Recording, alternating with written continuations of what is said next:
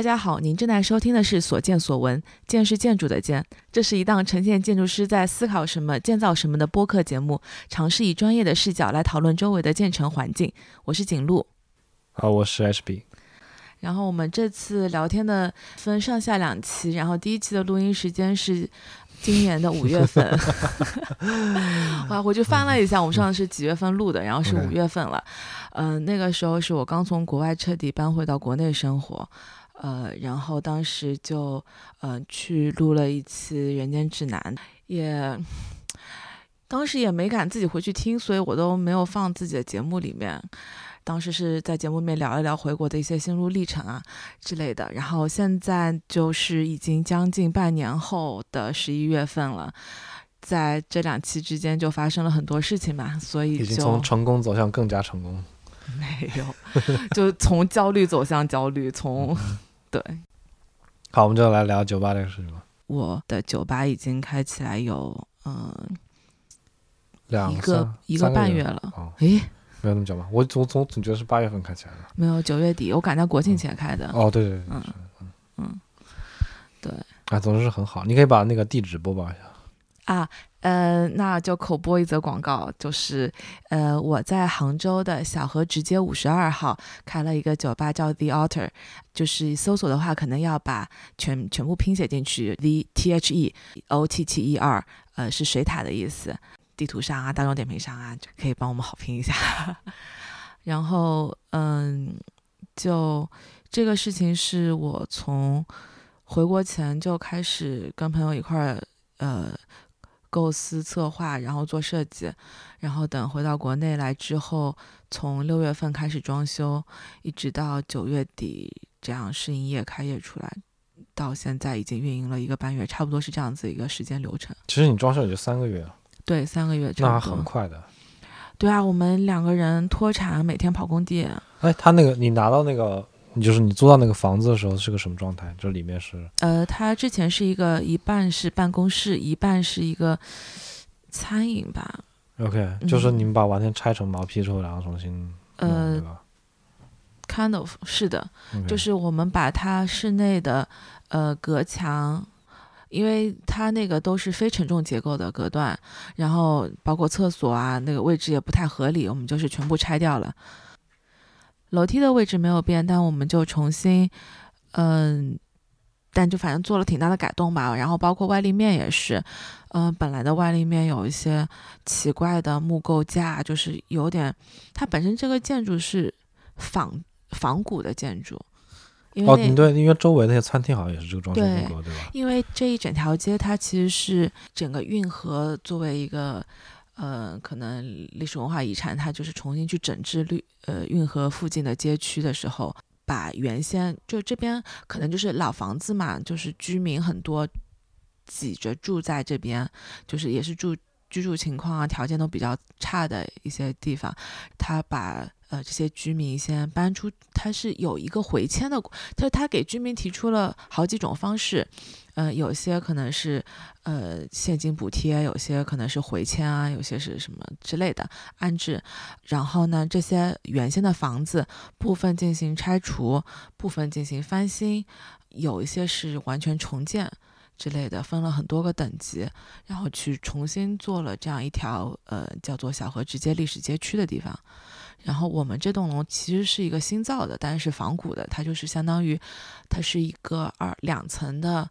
坡屋顶的一个小楼，然后就是相当于是顶上是瓦片的那种。其实我去你酒吧去过一次，我完全没有看出来这个仿古建筑啊，我觉得还挺现代的那个建筑。对，因为被我们改了，因为我们就觉得，呃，原先的也照片你可能没看到过，它就是有更多的木构架，就有跟就是入口那儿门廊就有那种木头的花廊之类的那些东西。哎，这个他们那个管理单位允许你们改外立面吗？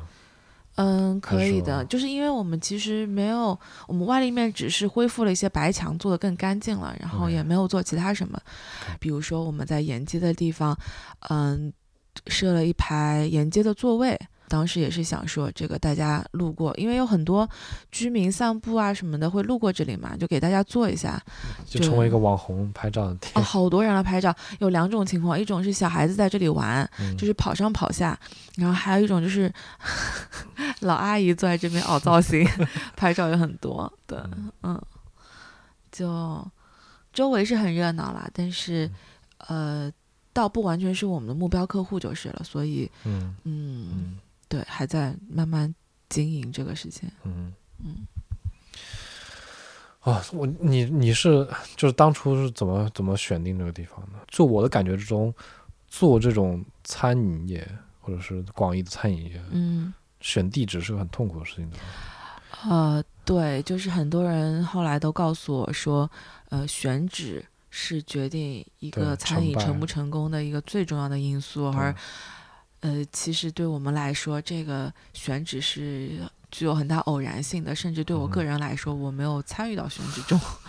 嗯，但其实后来我们都对这个地方，尽管它不一定是商业上最理想的地方，但是我们对这个自然环境都特别满意。然后当时是选这个地方，也是我们一开始在看别的地方嘛，嗯。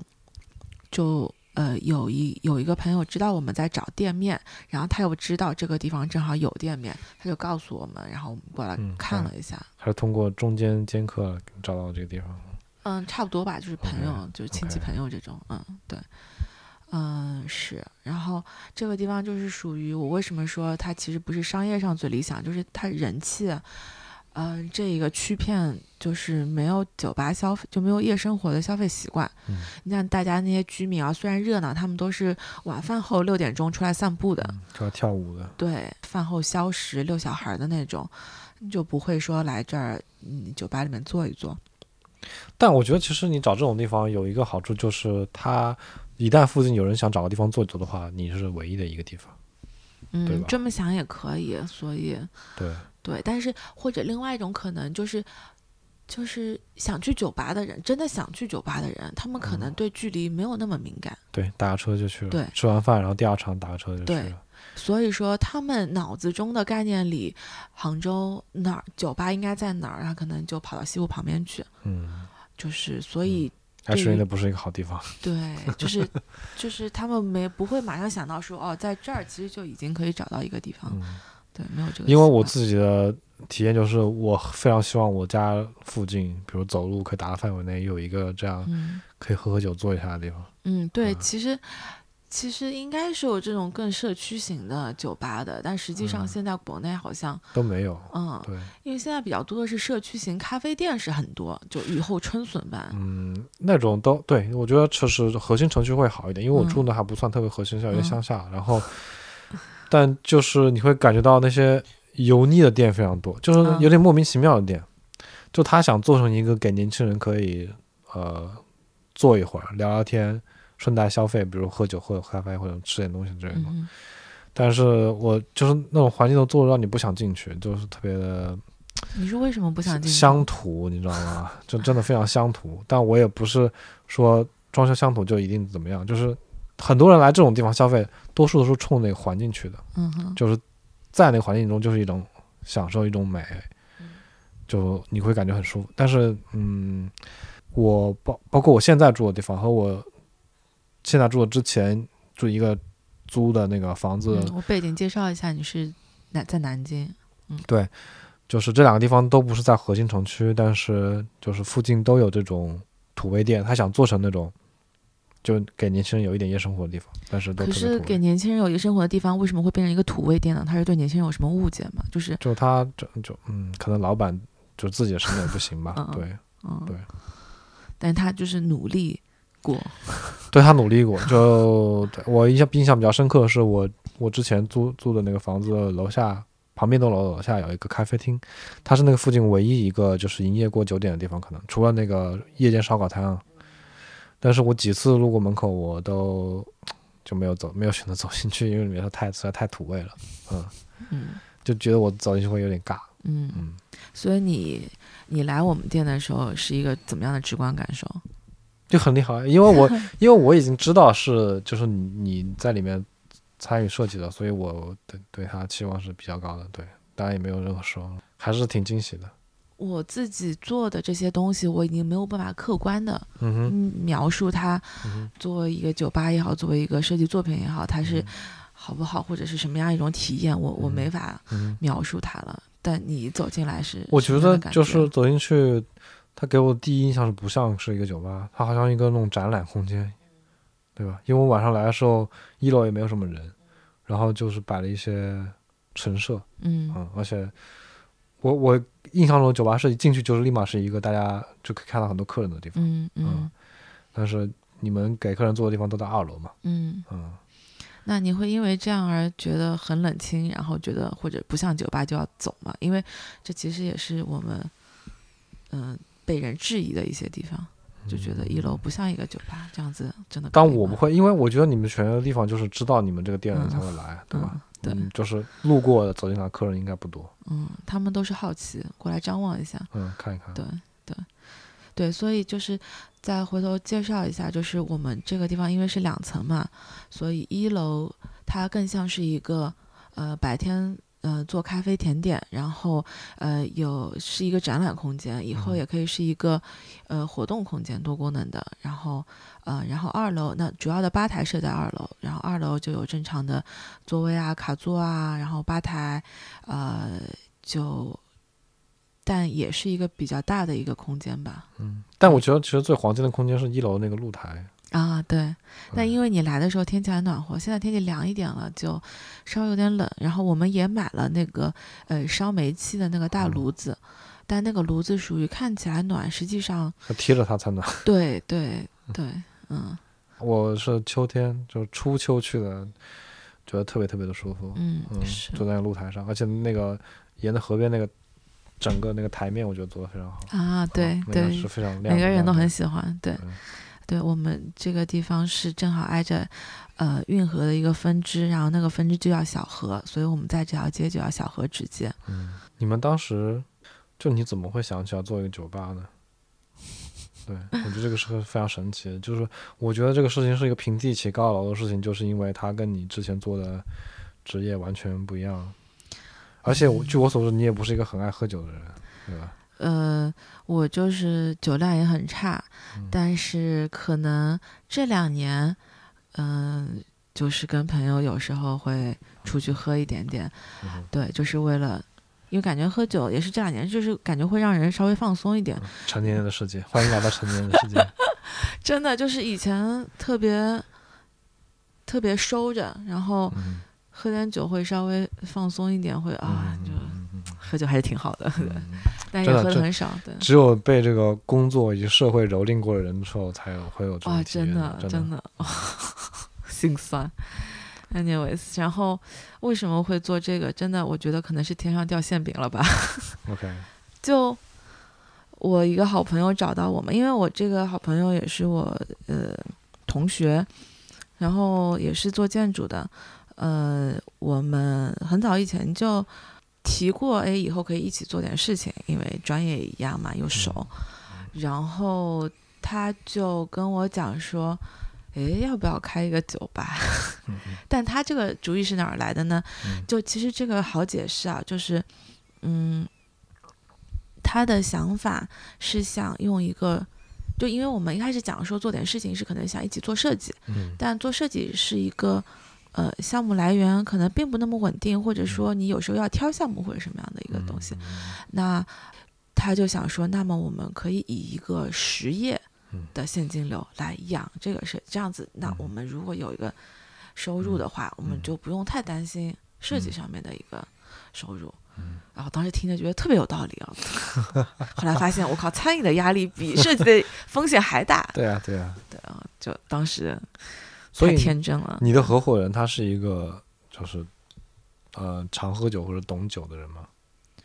其实两个我们两个都不算是，其实哎，这么说，这么说真的好吗？毕竟是要打广告。但是，嗯，我们有另外一个合伙人，他有在酒吧工作过，这样子。对对，我就觉得挺神奇的，就是如果如果是我的话，呃，我我觉得我自己不太懂酒，我可能不不会敢不敢做这个，嗯，嗯那可能我们真的是无知者无畏吧。就，嗯而且而且，其实你这样子想，那某种程度上我们就变成一个业主，那对业主就应该去找顾问，啊，那我们就要找到懂的人就可以了。对，这也是我们在做这个事情过程中，不管是设计过程中还是后面的运营过程中，逐渐意识到的一点，就是说要去找专业的人来做咨询。嗯就好像其实我们以前，嗯，做设计的时候，设计也是一个 professional service，嗯提供专业服务的。嗯但真的到了自己去做事情的时候，才会真的意识到，哦，这个是很有必要的。一方面是比如说我们在设计过程中，呃，最后呃雇了灯光顾问，这个因为以我们自己，我们自己虽然也做了一轮灯光设计，但是还是觉得嗯不够专业。然后到后面厨房，嗯、出西餐的菜单什么的，都呃包括鸡尾酒上，就是还是要有顾问来给我们做，OK。做事情。对，哎，你们这些这些，比如说灯光顾问，或者是嗯菜单的顾问、嗯。酒酒单的顾问，都你们都从哪找的？就是如果你们完全没有接触过的话，这个哦，对，你们有个合伙人是在酒吧干过的，对吧？嗯，但对，但实际上就是我觉得啊，就是你胆有多大，哦，想要找的时候就会找到，是？就是你你只要让别人知道你要做这个事情，然后其实大家就会有正好有这样那样的，正好就能帮，也可能是我运气好了。对，我觉得你是你人脉广，我不知道，我就可能就是真的很多就机缘巧合运气好，比如说有些就是甜食，通过嗯。甜食帮我找到的，就很很神奇啊。OK OK，嗯，对，他也人脉很广，嗯，然后厨房这边是我合伙人认识的人对，就正好就能全部都传到一块儿来，对，哎，对，就就就很成功啊！就是我换我的话，我甚至都不敢想象把这么一个系统工程，就是在短短几个月内搞定。我我觉得我做之前也完全没法想，就是我对我觉得我做之前不知道我面临的是什么，嗯所以我也不会觉得这有多难多艰巨。嗯然后呢，你一旦开始做之后，就好像你一个齿轮动起来了之后，你一个大机器它就会开始慢慢慢慢慢慢转起来，然后它就转起来那。你你中间会不会有个越做越慌的过程？就是你发现哦，原来我这个之前也没有考虑过，原来那个我之前也没有考虑过，就是越调研，你会发现越多自己没有考虑过需要面对的问题。呃，会发现越来越多的问题，但是我好像并没有太为酒吧这个事情紧张。一方面可能是我承担的风险不是那么大，就我在几个合伙人中嗯承担的风险不是那么大可能相应的担心会少一点。另外一方面，它的运营啊、盈利啊，都是一个很长期的过程，它要时间拉长到很。大的尺度上才能够看这个事情成不成功。当然，你要死掉很快就能死掉，但是你要做成，你是要花好几年去做成。嗯那，嗯、比如说人家再来评价说哦，你们这个选址不够理想，那事已至此，我们只有在这个基础上把它做好。对所以我们所有人都在努力说，基于现在的情况，我们怎么样把它做好，包括做运营做什么，大家都第一次做，然嗯后做大众点评什么的，但就。它就是不难，但可能繁琐也好，或者是不了解也好，但你只要去了解就好了。我觉得就是就并并不并不可怕。就对我来说，能够把一个酒吧弄到开张就已经很很厉害了。就我我没有做这个，但是我想了一下需要面对哪些问题，我觉得嗯，这不是如果换我的话，可能不是两三个月内能搞定的问题。也可能我现在能说的这么轻松，也可能是我有合伙人帮我承担了很多事情。但我感觉你也挺累的，嗯，就我看你在社交媒体更新那些状态，我觉得从这当女企业家果然还是 啊到打拼出来的。但其实也累，你就当当社畜也累，当这个也累，是吧？嗯哼，对，但我觉得你有个这种机会挺好的，这样有一个有一个自己的 business 嗯，啊，我也觉得很难得。我我我是非常想有一个自己的 business，能够，对它可以，他不需要那么赚钱，但是对你有一个属于自己的东西，感觉非常特别踏实。是你之前说你 想做的两件事情是，开装修公司和开一家店。对就是我现在稍稍在向朝装开装修公司方面努力，但是我就有个这个过程，就是我越去调研我应该做什么，就会发现我越多其实之前太低估这个事情难度了，嗯，嗯，就不断给自己加码加码加码，到嗯后面就会崩，对。我我都还没到崩的那步了，但是我嗯。觉得就是真的是一个要考验你心理承受能力的过程。嗯，就是真的没有你想的那么简单，特别是你要从零开始进入到一个你完全没有涉足过的行业的时候，嗯所以我我在就是就那那么无数个夜晚就在 网络上到处找，比如说这个瓷砖怎么贴，这个水泥找平怎么做这些东西的时候，我我就回想起你做这个酒吧，我觉得特别厉害，嗯，我觉得这你这个故事给了我不少动力。嗯，搞得我自己也觉得，嗯对，我觉得都不计。我我我觉得你这个成功都不都不算，你这个事后能赚多少钱？我觉得能够就是你那个状态开张，就觉得我觉得非常厉害。哎，天呐，我都吹吹上天了，咋办？不不，这是真的，我就嗯，反正对我而言，就是从零开始进入一个完全陌生的领域，对我而言是个很有压力的事情。嗯，这也就是为什么我一直这么多年来还没有逃跑，还在我原来的这个行业里面继续混的原因吧。嗯。但但其实我也是要去做我的本行，对吧？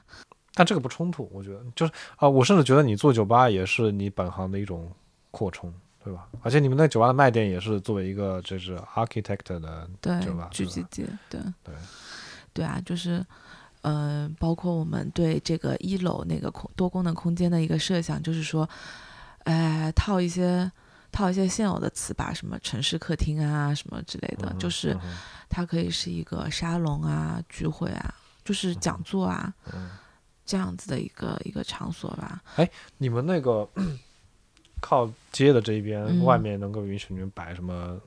展板不是，比如说阳伞然后座位那种。啊，可能不太能。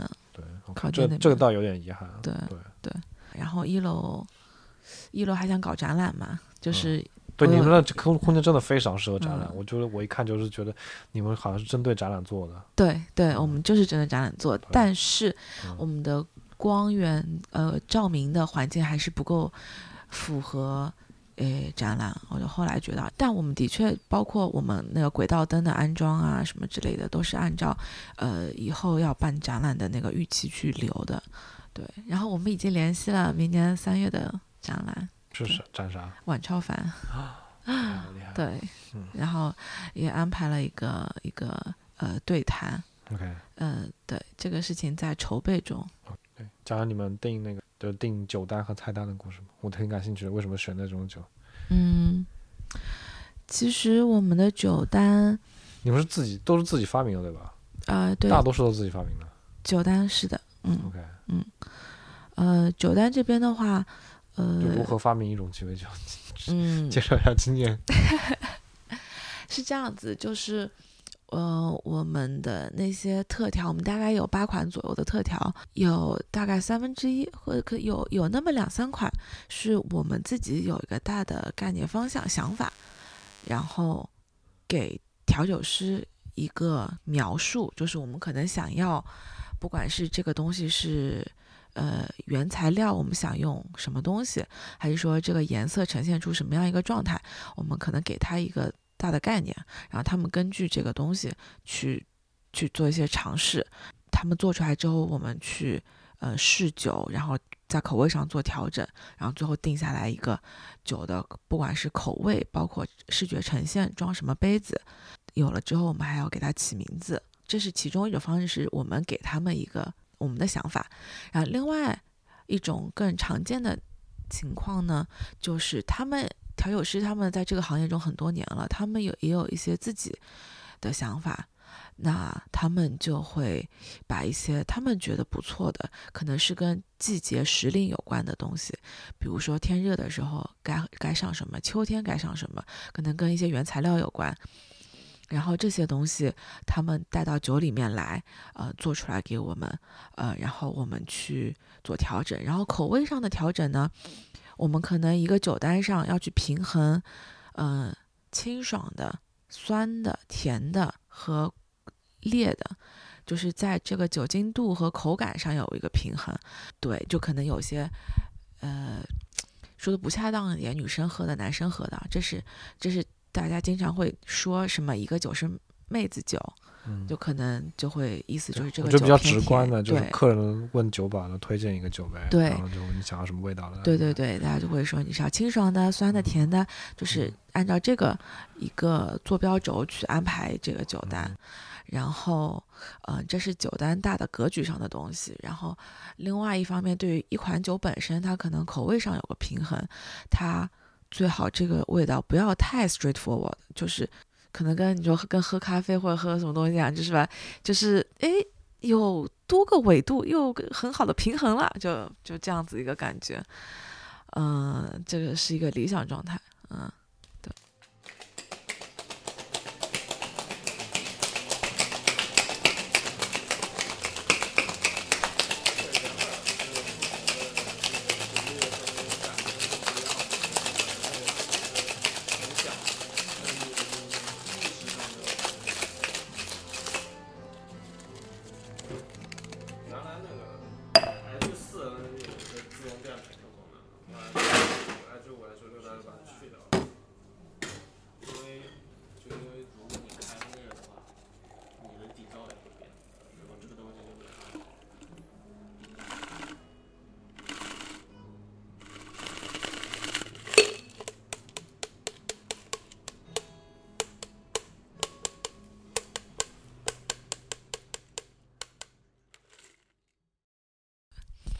在起名字的上面，那就主要就是我们几个合伙人自己起的。然后因为这个酒吧已经，嗯，很建筑了，真的是有点太建筑了。然后我们酒酒酒的名字有不少是建筑的书籍，呃，像呃《癫狂的纽约》就是库哈斯的那个《Delirious New York》，呃，像这个酒就是呃曼哈顿这个经典鸡尾酒的一个变形。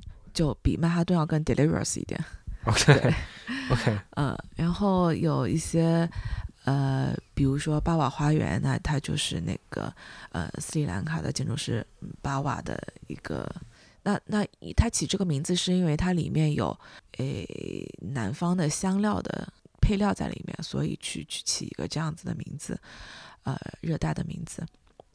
就埋了很多这种建筑梗在里面，然后有些不是建筑的，也可能是跟其他文学作品啊、影视作品相关的一些东西。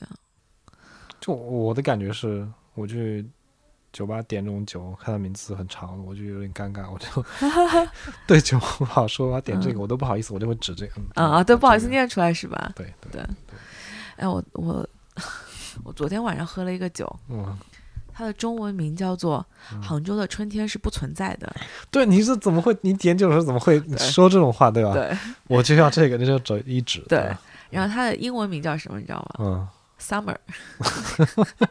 所以我就跟他说了，我要一个 Summer。对，但那个酒太酸了。OK。我我在想，不管是夏天还是什么天，都太酸了。你你没有考虑过这是什么？就是你点取这个名字，会让客人念不出来。他念不出来的话，我觉得就会记不住。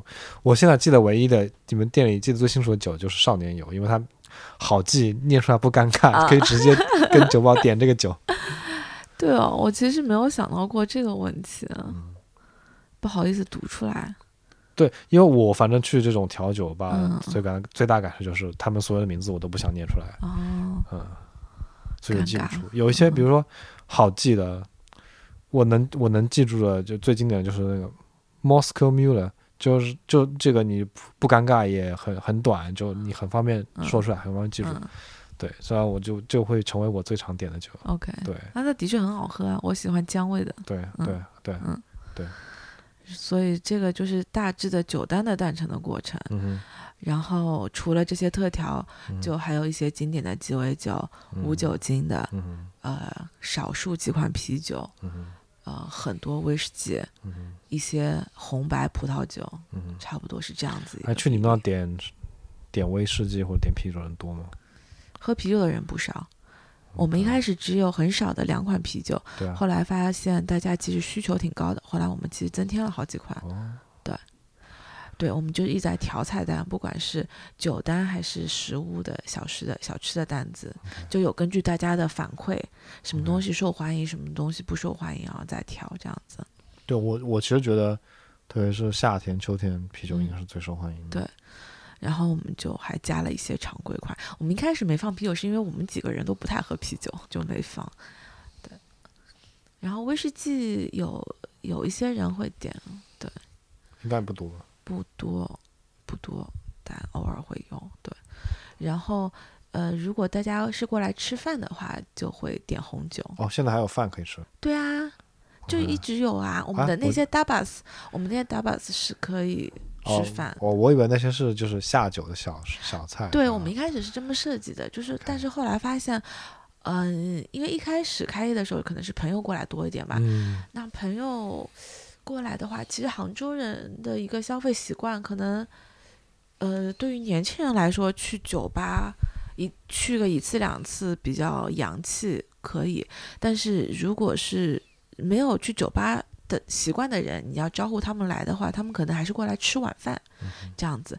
那我们呃，我们本来就有挺多的大巴司是其实是可以。可能吃饱稍微有点困难，所以我们就加了一些。我先说一下我们本来有什么。啊，本来因为我们做的那个 tapas 的概念就是西班牙的小吃嘛，嗯然后 tapas 它的一个基本原型就是一个法棍切片上面放一些啊这那的，菜 对，放什么都有。盖浇面包。对 然后就在这个基础上，嗯，后来含义衍生开来，就是所有的这种下酒小吃、小分量的东西，嗯可以很轻松吃掉的，都可以叫做大巴斯。所以我们想说，那这个本来就是酒吧嘛，那我们的小吃就做一些西餐的。这些洋气一点的东西啊，嗯是吧？但因为来吃晚饭的人多了之后，就想说，那我们还是应该弄一点吃饱的。后来就先加了那个西班牙海鲜饭，然后周末我们做午饭嘛，就加了意面，然后晚饭，嗯、比较大的菜就有一个一整只烤春鸡，那这样子的话就可以吃饱了。然后最近又做了汉堡，终于做了汉堡，因为汉堡其实有点难，不容易做好，所以一直没有敢做。那现在就已经真的可以吃饱了，嗯。所以来吃饭的话，他们就会点红酒嘛，你们加这个菜单的时候是重新请厨师吗？还是？请了一个顾问。哦。首先，我的那个合伙人他就非常懂，呃，西餐他自己做的非常好。呃，因为他在国外生活的念书的时候，呃，加拿大的冬天很长，只能待在家里做饭，就练就了一手好厨艺。然后，呃，他自己其实已经对菜单有很多自己的想法了，再加上我们又请了一个顾问的话，呃，他给的专业的意见主要是从你整个菜单怎么去怎么去安排整个菜单，让你的原材料更加的精简和好保存，利用率高，废废品率低，这样子，然后是按照这个厨房的效率来安排的。对他能从那方面给我们很专业的意见，包括食品的储藏啊，怎么样，就整个流程上的东西，所以他们两个一结合，就能给出一份比较好的东西，再加上能根据大家的反馈来调整啊，这样子。嗯，啊，那先把等会儿要紧，我下下撒黑出去，黄桃，撒黑撒黑出去，黑色是黄桃，切黄桃，把酱撒了就可以烧啊。那就把酱撒了。黄桃不撒吗？黄桃切一下呗。有黄桃吧？有的，有的切。我觉得这个厨房顾问这个职业好好啊。酒吧也有顾问，就是这这些事情是真的到做了才发现，哦，原来还有这样子的。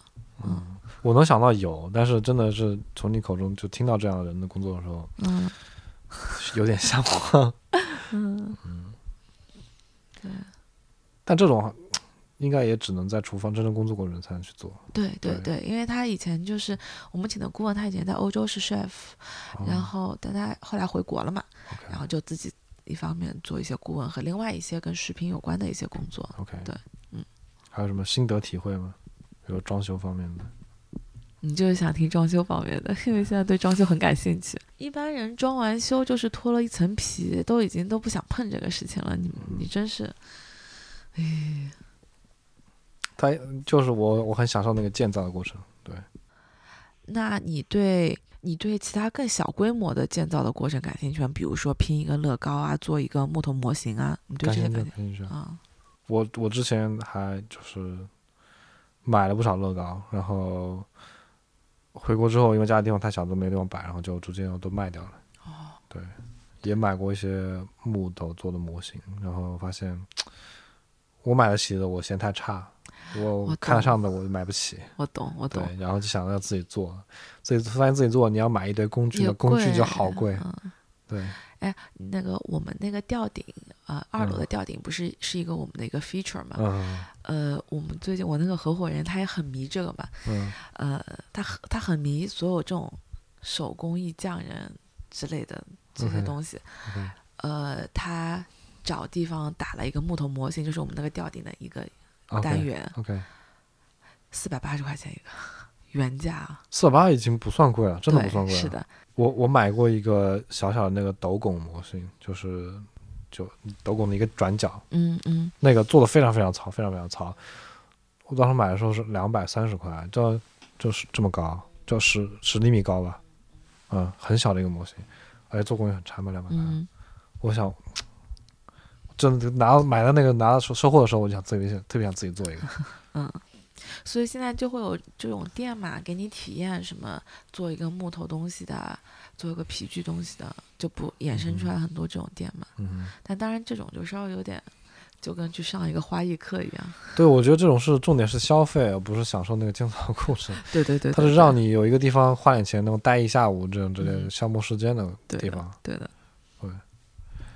你到那种地方，它，我觉得啊很难让你 enjoy 你的建造的过程，因为它都是嗯套路型的，你就是那么那那那套流程你走完，然后你就会得嗯到一个固定的成品。对的，嗯，什么做一个小勺子啊，做一个对对对小闹钟什么的，就是这样子。对，嗯我之前想要就是投身装修，就觉得很享受这个，特别是系统性的完成这种建造。就你在开始的时候会考虑到这个事情的方方面面，然后把它规划的很好，作为一个 engineering 的过程，一步一步把它这个你的整个规划都填填上，把它完成之后，然后得到一个完整的作品，那感感觉非常棒。嗯，就很很很建筑。对，这个憧憬是一直都有，还是说因为你的专业处理的东西特别大，所以你更想要在物理世界里面有一个实体的系统建造的过程，会有关系吗？我觉得跟我专业也没有什么关系。啊其实就是我个人我很小时候，我很小的时候就特别喜欢做这种手工的东西。对，只是现在终于有一定的能力去做一些真正对生活有价值的这种建造物就物品的时候，就不只是做玩具的时候，我就特别想去做这个，因为就是它真正能够体现到你这个工作价值，而且尤其的尤其，为什么想做装修，就是因为我看到这个装饰市场上实在太太糟糕了，就是就是远远就是要差过我对这个事情的局面的这个设设想，所以我觉得我可以做，我会做的比那些人好，所以我才愿意去做。但这个市场里面已经有很多人，但他们都不够好。真的都不好。就是你装修的时候有没有那种就是很 struggle，觉得哇这种东西你居然都是，反正我至少我装修自自己家的时候就觉得，啊，就不管不论是设计师还是工头还是施工的工人，他们都不懂最基本的逻辑。嗯，就有些事情你跟他一清二楚说说明白之后，他们依然会做错。所以我觉得这个事情就是有一点不可理喻，我觉得。嗯，这这个也是更加激发了我想要做装修的这么一个原因吧。对，但很多都是人的因素，或者是对，我觉得他们不想认真，他们不想嗯好好做，嗯，嗯，也可能嫌我这个单子钱太少了。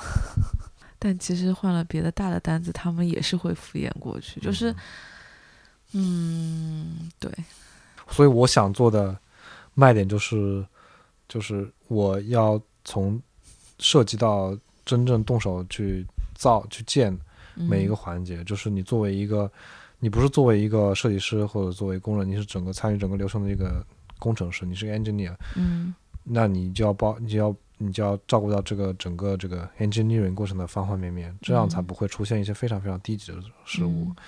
我最近看到一个非常 epic 的案例，就是我一个朋友，他也是在装修房子，然后他找的工人就是给他做好，比如说做那个空调出风口，嗯然后做那个整就是全屋的整体的那个柜子嘛，就像嗯打柜子，然后就发现柜子会把柜子顶会把空调出风口挡掉一半，嗯就这种非常非常非常愚蠢的错误。嗯，对，这个一方面就如果传统的就是靠人，那个叫什么总总包还叫什么，我叫工头呢？对对对，就是嗯那个人他有有这么一个角色，他应当去协调所有的事情。嗯然后或者说，如果嗯，在一个更大的项目里面，就现在比如说国外在推的一个叫 BIM BIM 的这个建造，它就是把所有这些工种全部都建模在同一个电脑三维，就是三维建模在同一个电脑软件里面，这样子呃，所有结构跟呃管道有冲突的地方，它就直接能看到。在大项目里面，他们能有技术手段去解决这个事情，但是在家装这个层层面上，真的现在就是完全靠人来协调。对对对对，是的，很有意思。就是我感觉在一个建筑节目里面听到一个天文学家在讨论装修，他对装修的想法。反正我现在也在准备做尝试，嗯，也不知道今后这个事情会不会成，嗯，就是从这个最基本的装修开始，又既当工人又当设计师。嗯哎，那那你现在作为一个这个女企业家，一天 是什么样？一每天是怎么样一个就是生活轨迹？嗯、因为在开店前装修的时候，就是每天跑工地嘛，嗯然后就真的跟工人一样，然后嗯 就亲自在那儿，嗯、弹墨线啊，有很多东西亲力亲为，因为就嗯，是，这是一个很好玩的事情。哎，是那个还挺好玩的，就是夏天装修真的太热了，而且蚊子太多了，就热到没脾气，就是汗就是直接流下来滴到地上那种。嗯，anyway，然后那个是装修的时候嘛，然后店开了之后就是对，你怎么运营这个过程？嗯，比如说也分阶段，像一开始刚试运营、试嗯运营和国庆的时候是我们比较忙的时候，因为新招的人手，然后大家还在磨合，包括整个店怎么运转，厨房到餐桌这整个过程中发生了多少事情，嗯就是很多东西我们都是要等店开起来，我们才能看到问题在哪里，然后才能去告诉他们。因为我后来就发现，嗯、像调酒师是比较有经验的，然后，呃，但很多其他的外场服务员或者是其他人，他们，嗯、是没有办法去看到问题出在哪里，或者说他们不能自发的知道应该做什么。对，所以，比如说一开始的呃前几周，我们就是要看，呃，比如说，呃，就是从客人进店到他坐下点菜、上菜中间的询问、结账、离开，就整个过程中会发生什么事情，大家需要做什么，这个整个流程给他规范好，包括厨房的一些流程上的东西。所以刚开店的一段时间都在做这个事情，包括可能也经常要在店里面去有，因为有经常有朋友过来嘛，就是要嗯打招呼。打招呼，然后 就很奇怪，就是对于我来说消耗了我很多社交的精力。哎，这样我我觉得你是一个社交力很强的人，就至少相对于我来说，就比我强很多。嗯，可能吧，但是其实实际上对我来说，它也是一个消耗精力的过程。就就他们不是不是说有些人从社交中获得精力，有些人消耗嘛，所以就是分人嘛。如果是特别熟的朋友来，那就是很 chill。就我是可能血条是往上增的，但嗯有些时候血条是往下降的。对，当然就是中间还要，嗯、不只是说招呼，当然就中间有去去从他们这儿得到反馈，食物跟酒水怎么样，然后这个环境的布置，这座位坐的舒不舒服，或者是布置桌子有没有太近了，这怎么样？这所有这些东西都要去得到反馈，然后在后续去调整。所以呃，之后的这段时间里，我们也在对我们的家具的布置啊、菜单、酒单都在调。嗯，哦，你这是很用心的老板了。我觉得一般的老板都管不到这么细的。对吧？但是就是因为我们请的厨房顾问也一直就是跟我们说，嗯、就是这个东西是很花精力的，然后我们也听进去了嘛，嗯就很多事情都是亲自在做，嗯嗯呃具体时间上，我们几个合伙人就是有分开去倒班吧，怎么说呢？对对，因为我们白天当咖啡店开嘛，然后你早上几点开门嗯十一点。？OK，嗯，呃，但这个可能会调整，我们会根据说，如果周中工作日客流量不大的话，我们可可以开的再晚一点。对，呃，然后我我主要去 cover 咖啡厅的呃咖啡时间段的部分以及晚饭的部分，呃，然后我的。呃，另外一个合伙人就是去 cover 中饭跟晚饭的那个时间段，然后再有一个人就 cover 酒吧的时间段，这样子，那就通过亲自在现场一边一部分是帮忙，一部分是看哪儿有问题，目前是这样子的一个安排。对，所以每天早上十一点到到场。差不多我十一十二点到吧，因为之前一直早上上午起来练跑步，我不是跑了个 又跑了一个半马，对，然后就哎，那早上谁开门啊？你不用负责开门吗？店员开门啊，又不用老板开门。对，店员他们哎，就学了很多词，这个叫嗯开档，然后开档前他们要怎么样打扫卫生，把什么什么东西打开，什么什么东西嗯之类的开档收档的一些东西，然后去规范他们。哦，那你还是请了比较有经验的店员了，对吧？我们有店长，他可以去安排这些嗯工作。对，对啊。然后因为我相当于我的生活已经就是不上班嘛，那就是时间太灵活，我总得还是说有一个嗯时间表 schedule，嗯，我才能够不让我这个生活 messed up，然后就所以，我之前几个月就正好因为我报名了这个半马，所以然后我我有一个跑步挺专业、挺认真的朋友，他给我制定了一个课表，也按照课表训练，逐渐增加那个跑量，才会不至于伤到自己嘛。那我就。因为我晚上经常要待在酒吧，那我就是上午起起床来就是跑步，所以就是出去跑个步，再回来洗澡，然后再等我到酒吧，其实就中午了，这样子还挺好的。就是我后来就会变成，因为酒吧这个事儿，它有点飘，嗯 然后跑步反倒成为了那个跟卯一样的东西就是我我跑了步，我今天就这个确定的事情我完成了。我至少知道我明确做了一件什么事儿，因为你待在酒吧，你很难描述我今天做了什么，我今天没做什么，然后就是每天都会，嗯就不是有什么具体的事情，就特别琐碎，很难有那种踏踏实实的成就感吧。我不知道你你会去什么厨房帮忙吗？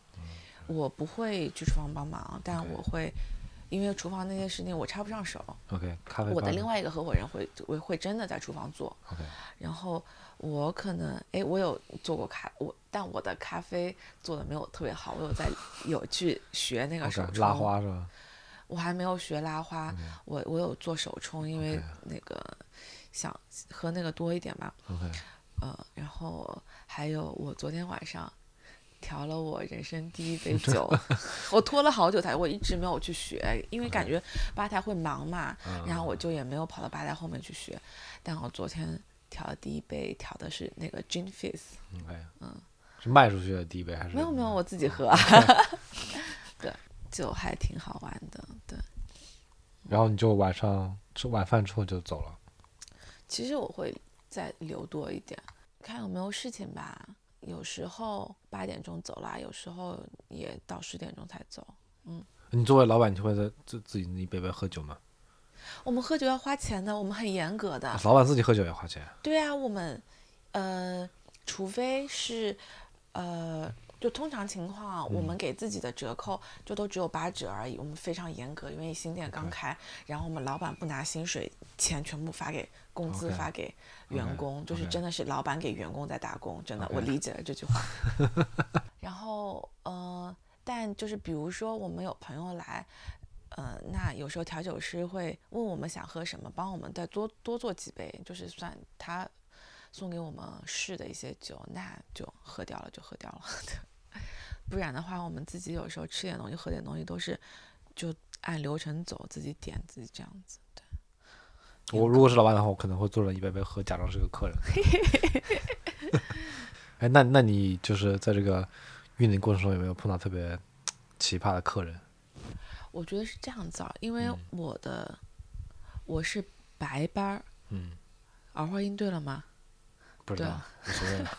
然后我们是三个南方人做的，嗯，然后就，所以我观察到的都是白天发生的事情，就比如说哦，所以因此我就是做了一个嗯公众号的 Alter Daily 那个系列，就是水塔日报，当然也没有以每天这样子的频率在发布，但是呃一开始我自己在弄的时候还是挺勤快的，但是马上也就呃拖更了。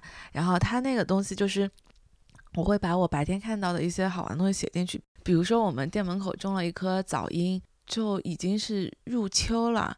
然后它竟然开花了，就很神奇。然后我就拍下来写进去那个里面，然后包括门口成天有一些很神奇的阿姨在拍照啊，嗯、或者是有一天有羊驼来到我们店里啊，就都挺神奇的。就后来作为一个后续，就是那只羊驼很。很快就死掉了，因为它得了肠胃炎，然后就很快就因病去世了，特别可怜。但是就发生了很多很神奇的事情。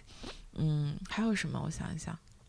有碰到特别奇葩客人，比如说特别装逼的客人，或者特别提出非常奇怪要求的客人。就我以前在餐厅打工的时候，我特别喜欢观察这种奇葩客人。我们碰到过一个杭州酒吧行业应该所有人都认识的一个人，一个外国人叫 Tain。OK，嗯，他杭州所有新店开，呃，所有新的酒吧开的时候，他一定都会去。他好像跑遍了杭，他号称杭州跑跑了六百多家酒吧。他过来店里面之后，我跟另外一个合伙人英语陪他聊天聊了两小时，竟然还给我们大众点评只打了三星，对此表示非常的不满。但是我们还是真的，我们当时真的很很 nice 的陪他聊了很久。他其实以前好像在澳洲还是那儿，他自己开过酒吧，然后后来来杭州，因为以外国人的身份嘛，嗯嗯、好像是做了一个教育方面的顾问吧。然后但那个工作估计也不是很忙呃，他就经常在跑酒吧的测评，然后同时也是另外一家某一家酒吧固定的一个顾问。哦，OK，对所以就是真的，你每一个酒吧他都去过、点评过，这样子挺神奇，很很健谈的一个人。他也给我们提了很多有用的反馈意见。哎，那你很难说他是作为一个这个同行角度给你提，还是怎么样，对吧？他既然这是是另外一个酒吧的这个专职顾问了，利益相关了，其实对有点对对对，特别他给你打三星也是正常的，可以理解。但但他其实他实话实说，他其实也是比较专业的，只不过他的标准比较严苛。嗯。他可能对酒吧的服务，他嗯。他比如说他当时其实觉得我们的酒水很不错，但是我们的嗯。服务员不够专业、，OK，w h i c h is true，就是我们可能招的。我们调酒师是有很多年工作经验，但是可能我们的外场服务员是呃经验比较浅的，那就是可以理。而且当他们面对一个外国人的时候，他们可能？第一次碰到外国顾客，嗯，可能服务员也怯场了，或者是不知嗯所措啊，然后就服务比较慢，或者是哎推来推去，就是都没有去及时的接待嗯他，嗯嗯他就会觉得哎呀，你这服务不到位啊什么之类的，这样嗯子，对，也能理解，对他就是标准比较严苛，嗯我觉得这种是上海会好一点，上海还毕竟更加国际化一点。就可能在杭州店里来个外国人，还是一个对还是个事儿对，服务员来说，可能还是个大事儿。对。哦，不过我们的调酒师他都见过他，就是我们调酒师从别的地方挖过来的嘛，哦，他就知道啊，就有 OK，这个外国人又来了，就就这种，好的。嗯，是的，对，其实在，在南京有一个餐厅，有个印度餐厅，嗯我其实我觉得他们菜倒是很一般，但他们服务员都真的是非常专业，就是嗯那种你放在欧美服务，就是那种很发达国家，他们那种服务业的那种水平，就是他会。以我的标准，他得有一点过于热情了。他会主动跟你聊天，就是嗯他知道你这人会常来，他能看出来你会常来的话，他会尽量让你多来。哇，那很厉害。对，嗯，他但你不觉得欧美有些服务员会经常跑过来说，哎，everything OK，你会觉得很烦吗？就那种就是就他就是说敷衍了一下，那就是那就其实他服务不到位的，但是就真正到位的，他他是会让你就是真心让你跟他至少让他想说一两句话，然后跟他有一个 connection，你下次会来这家店还会认得他。就比给你举个例子，比如说，那呃，你在酒吧里面喝酒，嗯。如果我们两个同时两杯鸡尾酒，你喝嗯。完了，我还剩一大半，嗯调友就是就会应该做的就是来问这杯酒嗯你是不是不喜欢，口味上我是不是要给你调，我给你可以给你嗯。换一杯，再送你一杯或者怎么样，我给你再嗯。调整一下，就是应该来询问啊，嗯跟你讲这些事情。嗯这样子。就因为我觉得其实服务员他有个很大的障碍，他是没有权利做很多决定的。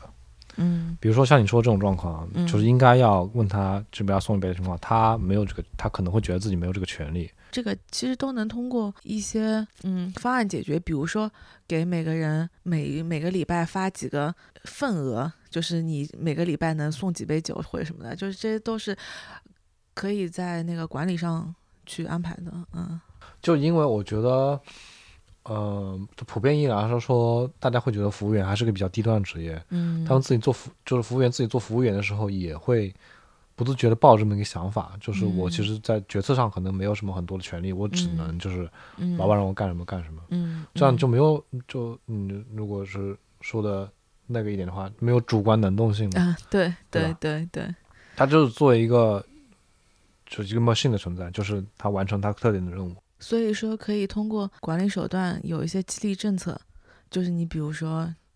嗯，有提成啊，或者说有别的一些，就是各种各样的激励的政策啊，你可以去去弥补这个事情。嗯你是不是要开始看那些什么管理丛书？没有，我靠，我都从来没有翻过那些东西。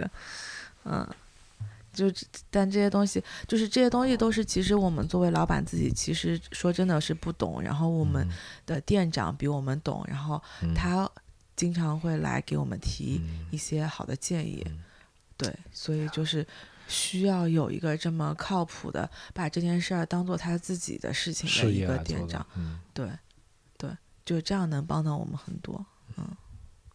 我我之前在餐厅打工的时候，我也有这种感觉，就是很像我现在面临这种装修行业 这种嗯。感觉，就是嗯。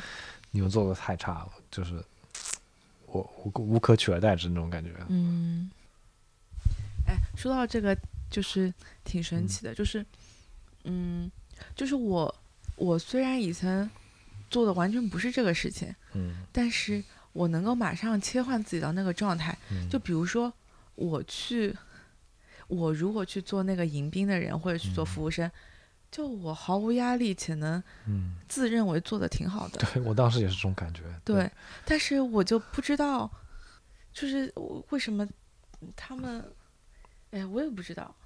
当然也有可能，一个是他做这个事情工作做长了之后有种疲态，就是你不想每天，你并不是对每个人都感兴趣，你不想每天抱着一个笑脸给他们看。嗯嗯嗯还有一个可能是因为你有被很好的服务过，嗯，对对，你知道好的服务什么样子的。嗯嗯，这个是，对，对我觉得这个很重要，就是你知道一个非常好的客人与服务员的之间的关系是怎么样的，然后你会去往那个方向努力。嗯，就好像我们在做那个我们的菜单的时候，我们知道我们吃过好吃的东西，嗯知道它本来应该是什么样子，我们按照这个目标去做。